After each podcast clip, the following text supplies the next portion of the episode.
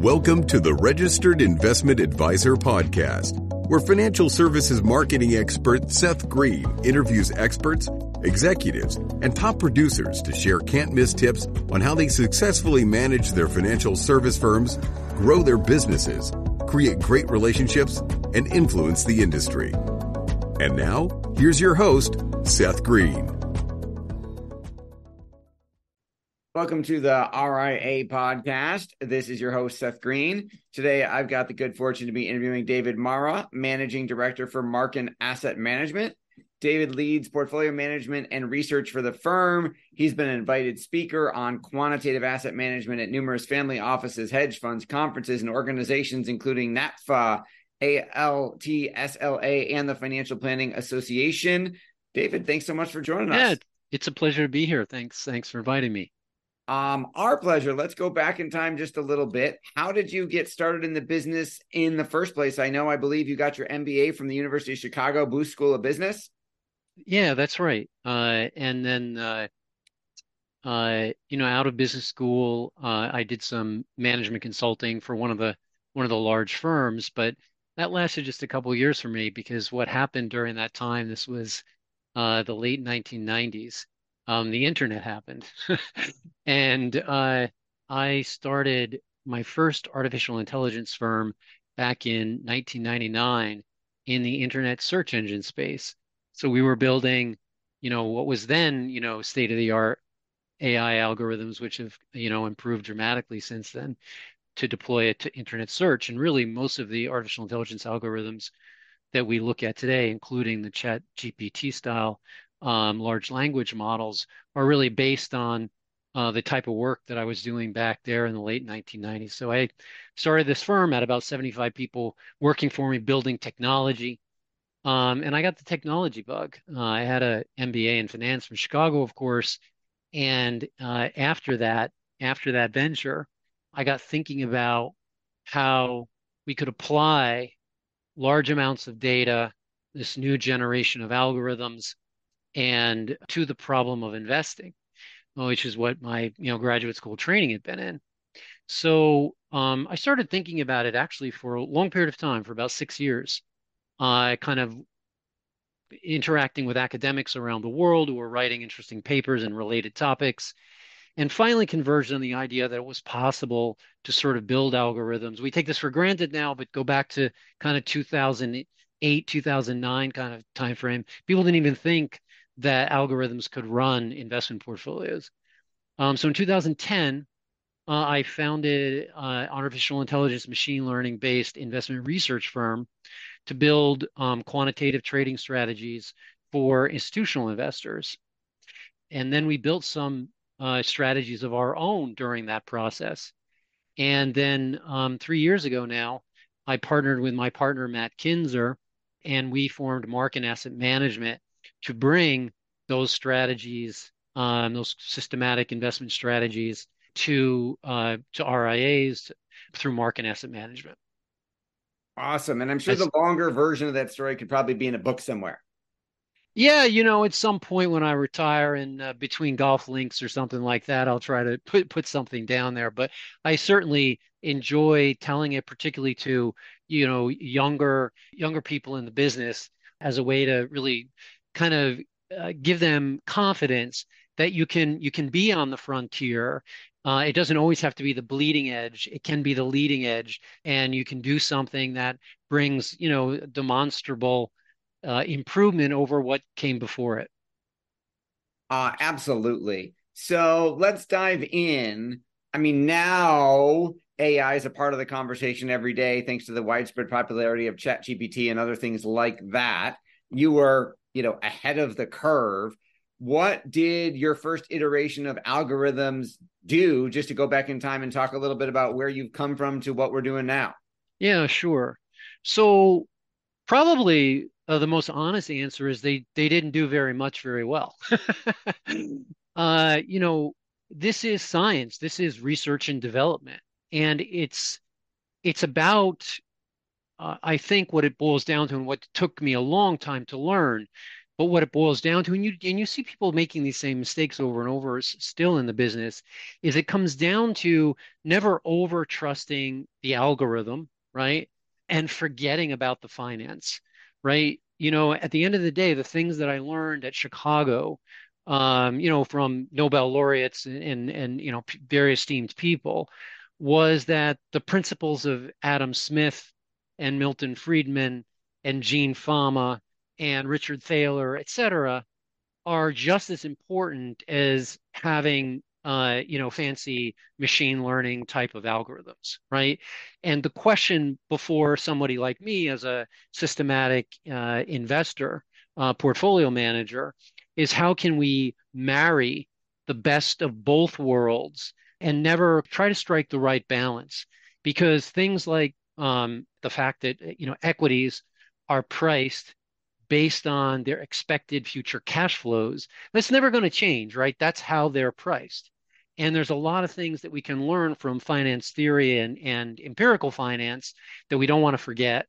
Um, but we can make it far smarter and faster with these algorithms. So I would say it was, it was a really long journey. A lot doesn't work at the beginning, um, which is, uh, you know, it's the benefit of having done it for 25 years or something like that, is that uh, you really you build upon your mistakes like you do in any scientific domain. Absolutely. So what do the what do those algorithms do now? So uh, they do that that merging that I talked about, right? Um, that we take fundamental principles of investing, which have been around for a long time. Think about Markowitz portfolios, uh, mean variance portfolios, for example. Uh, that's how you put portfolios together to to get the optimal mix of you know per unit uh, the highest per unit return relative to the amount of risk you're taking, right? That's what Markowitz is all about. But what they do today, I guess, in a summary, would be to say that what we're trying to do is take an objective function, right? The objective function is the utility of the investor. The utility of the investor is think of a retiree. A retiree has a 30 year window over which they're going to draw down a portfolio and uh, you know t- may not be to zero they may want to leave something for a future generation but they're going to draw it down to some number and over that period of time they want to have the maximum amount of income that they can have available to them right and the question is that's a complex mathematical question which we can kind of sort through uh, and we can then say, okay, well, that's the function of that retiree over 30 years. Now, rather than just say, let's invest in equities and bonds in some combination, let's do something better. Let's actually say that the utility of that 30 year retiree has a function. Let's code that function. Let's actually then invest to optimize the income out of that utility relative to that utility function. So we can take a much more proactive, approach to investing, where we're not just investing in rules of thumb like 60 40 or what have you, but rather we're, we're actually taking the utility of, of a particular type of drawdown function or particular risk preference, a, a particular need for a certain amount of income. And we can get the assets to start to work toward that as an outcome. This is like outcome based investing. Sometimes it's referred to different things. But the point is, we can take we can take a much more proactive approach to trying to to achieve an outcome that somebody wants. The same goes for retiree as for somebody who's younger and earlier in their career and can afford to take on more risk and has a has a longer window. And that's where I think things for us have really evolved toward is being able to um, more precisely target for the investor you know their preferences to capture their preferences so that they're not facing uh, larger drawdowns than they expect to face, for example, last year, for example. And basically, for RIAs, they can get a better customer experience, right? Their customer experience is are their clients satisfied? You know, in, in a year like last year, a lot of RIAs who, you know, on the downside may not have been performing very well and were having large drawdowns, they're going to get a lot of phone calls. They're going to get clients who are upset that hey i didn't sign up for this level of risk that i'm that i'm in. Whereas with what we're doing being able to use 100 years of data and analyze things more more completely and more perfectly we can never see the future well but we can control risk better. We can understand where our risk exposures are and as a result you know our portfolios can have much less exposure to downside risk and produce that better income profile you know that i kind of alluded to before so that's kind of i mean that's yeah, probably, probably there's a lot of questions you could ask about and your your listeners could ask about it. But that's the gist of how we're trying to use better methods to give a better client experience for the RIA client. That makes a lot of sense. How is how has that been working? I mean, you've been doing it for a while. How's it working? I think it works. You know, it's been working pretty well. Obviously, we have a very we have a growing business. I think um, last year, year on year, I think we grew assets uh, under management 100%. And uh, you know, our clients, what we hear from our clients, uh, our clients meaning RIAs, uh, and their clients is, uh, I mean, they were they were really happy with what we've delivered for them over the last few years.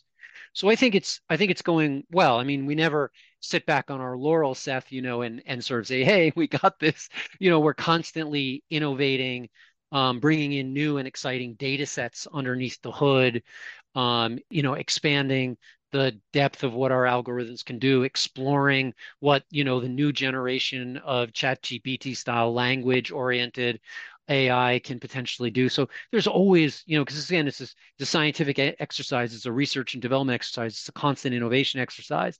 But I mean, in terms of the feedback we've gotten and the growth we've seen in our assets under management, you know, things seem to be working pretty well.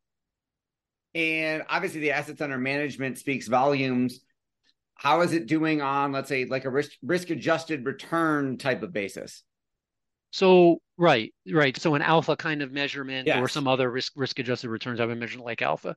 Uh, yeah, exactly. I mean that's that is you know, I'm glad you asked that because that's, you know, what I was alluding to before. That's the absolute core of what we're saying to try to get, I, I described it before as the same target return for less per unit amount of risk. So that's a higher risk adjusted return, right? So exactly. I mean, um, that's what we're, we're striving for. Again, we've, we've delivered excess alpha relative to benchmarks um, over the past couple of years. And that's, you know, um, you know, that's what drives those those assets under management. But that, but more to the essence of your question is, I think that you know when somebody sets a risk preference, you know, one way to think about that, and for your RIA listeners to think about that is, you know, what's the 30, 40, 60 year um, you know, pick your favorite horizon kind of return to some level of volatility, just to keep risk simple here. And then, you know, look for a manager who's constantly asking the question can I get that target return, but with taking a little bit less risk? Right. And that's what ultimately all our algorithms uh, boil down to. You know, there was a, a Nobel laureate called Daniel Kahneman.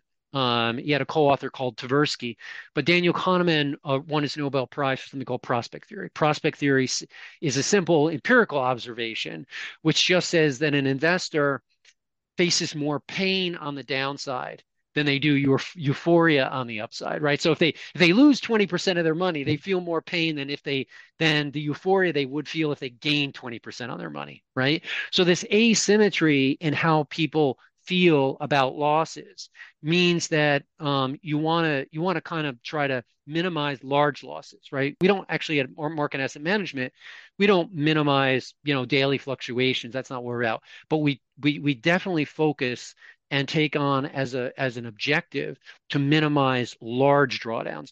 And when you do that, you will and again if you can deliver against that target return over the long run, what you'll do is you'll drive up that alpha measure or that risk adjusted measure that you're talking about. And that's you've sort of captured by asking this question, you know, the essence of Markin asset management, which is to drive that drive those large um, downside risks down um, so that the investor doesn't have to take such large risks to get that target return over the long run. That makes a lot of sense. How have your both retail and RIA clients responded? So, retail and RIA clients. So, I think for some people, this is a very natural story, right? It comes out of anything they would have studied um, in their finance background, you know, any kind of Markowitz type of studying, portfolio optimization type of studies, um, even people who've dived into risk preferences and how to translate risk preferences into portfolios. It comes very naturally. I think for when I talk to the planning community, so when I talk to the RIA community, this becomes a very natural discussion. I think when I talk to the planning community, you probably have some planners among your audience. The planning community, I think, comes from a different uh, kind of educational background. And they're more used to thinking about passive benchmarks, right? Just everything is passive, everything needs to be passive. I think for them, uh, it requires uh, a little bit more, I mean, I'll call it education or discussion to really kind of go through what Markowitz is really saying and what that implies for time varying, you know, t- time varying risks that we see and this kind of thing. So, um, so different audiences, different receptivity. I think the RIA audience is very natural for us, and I think the planning community is increasingly getting there. Um, but they do come from a different background, and it it does take a little bit more effort, I would say. For sure, your passion is obvious. What do you like best about what you're doing? You know, um, I think there's probably two things, maybe three things that I enjoy. One is I enjoy the quant, right? You know, it's like, you know, math, sciences, these were things that, you know, eight years old, go back, you know, pick your age. You know, I was always into those kinds of things, uh, logical problems that we can break down. We can use data. We can use um, other bright minds, theories, stand on the shoulders of giants, build systems, all this kind of stuff. I enjoy that. So I enjoy being able to do that. In fact, I you know, Seth, I still code, right? You know, I I started coding, you know, back uh, when I was in, I don't know when the, you know, basically when computers, home PCs, you're talking about DOS came out, yeah, DOS and yeah. Apple Basic, yeah, right, all this kind of stuff, right, exactly. And uh, I can remember writing a basic program, just a slight aside here, but I can remember writing a basic program when I was in middle school or high school that computed the value of pi out infinite, infinitely, right? I did another one for um, to solve my multiple equations math homework for me, you know, right? So these are kinds of things I did as a kid. So, so I enjoy just being able to do what I enjoy. That's one aspect of it. Another aspect of it is I absolutely enjoy not just being locked to the coding and the computers and that kind of thing, but being able to interact with the RIAs, right? Really, in particular, RIAs and planners. I mean, those are our clients that we talk to most frequently.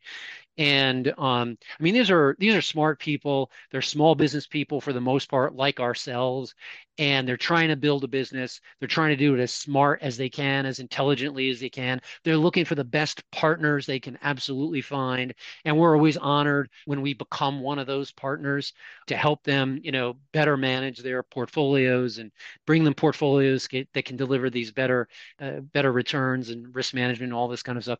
And just being able to interact with smart, intelligent people who know what they're doing and are in it to also grow their businesses.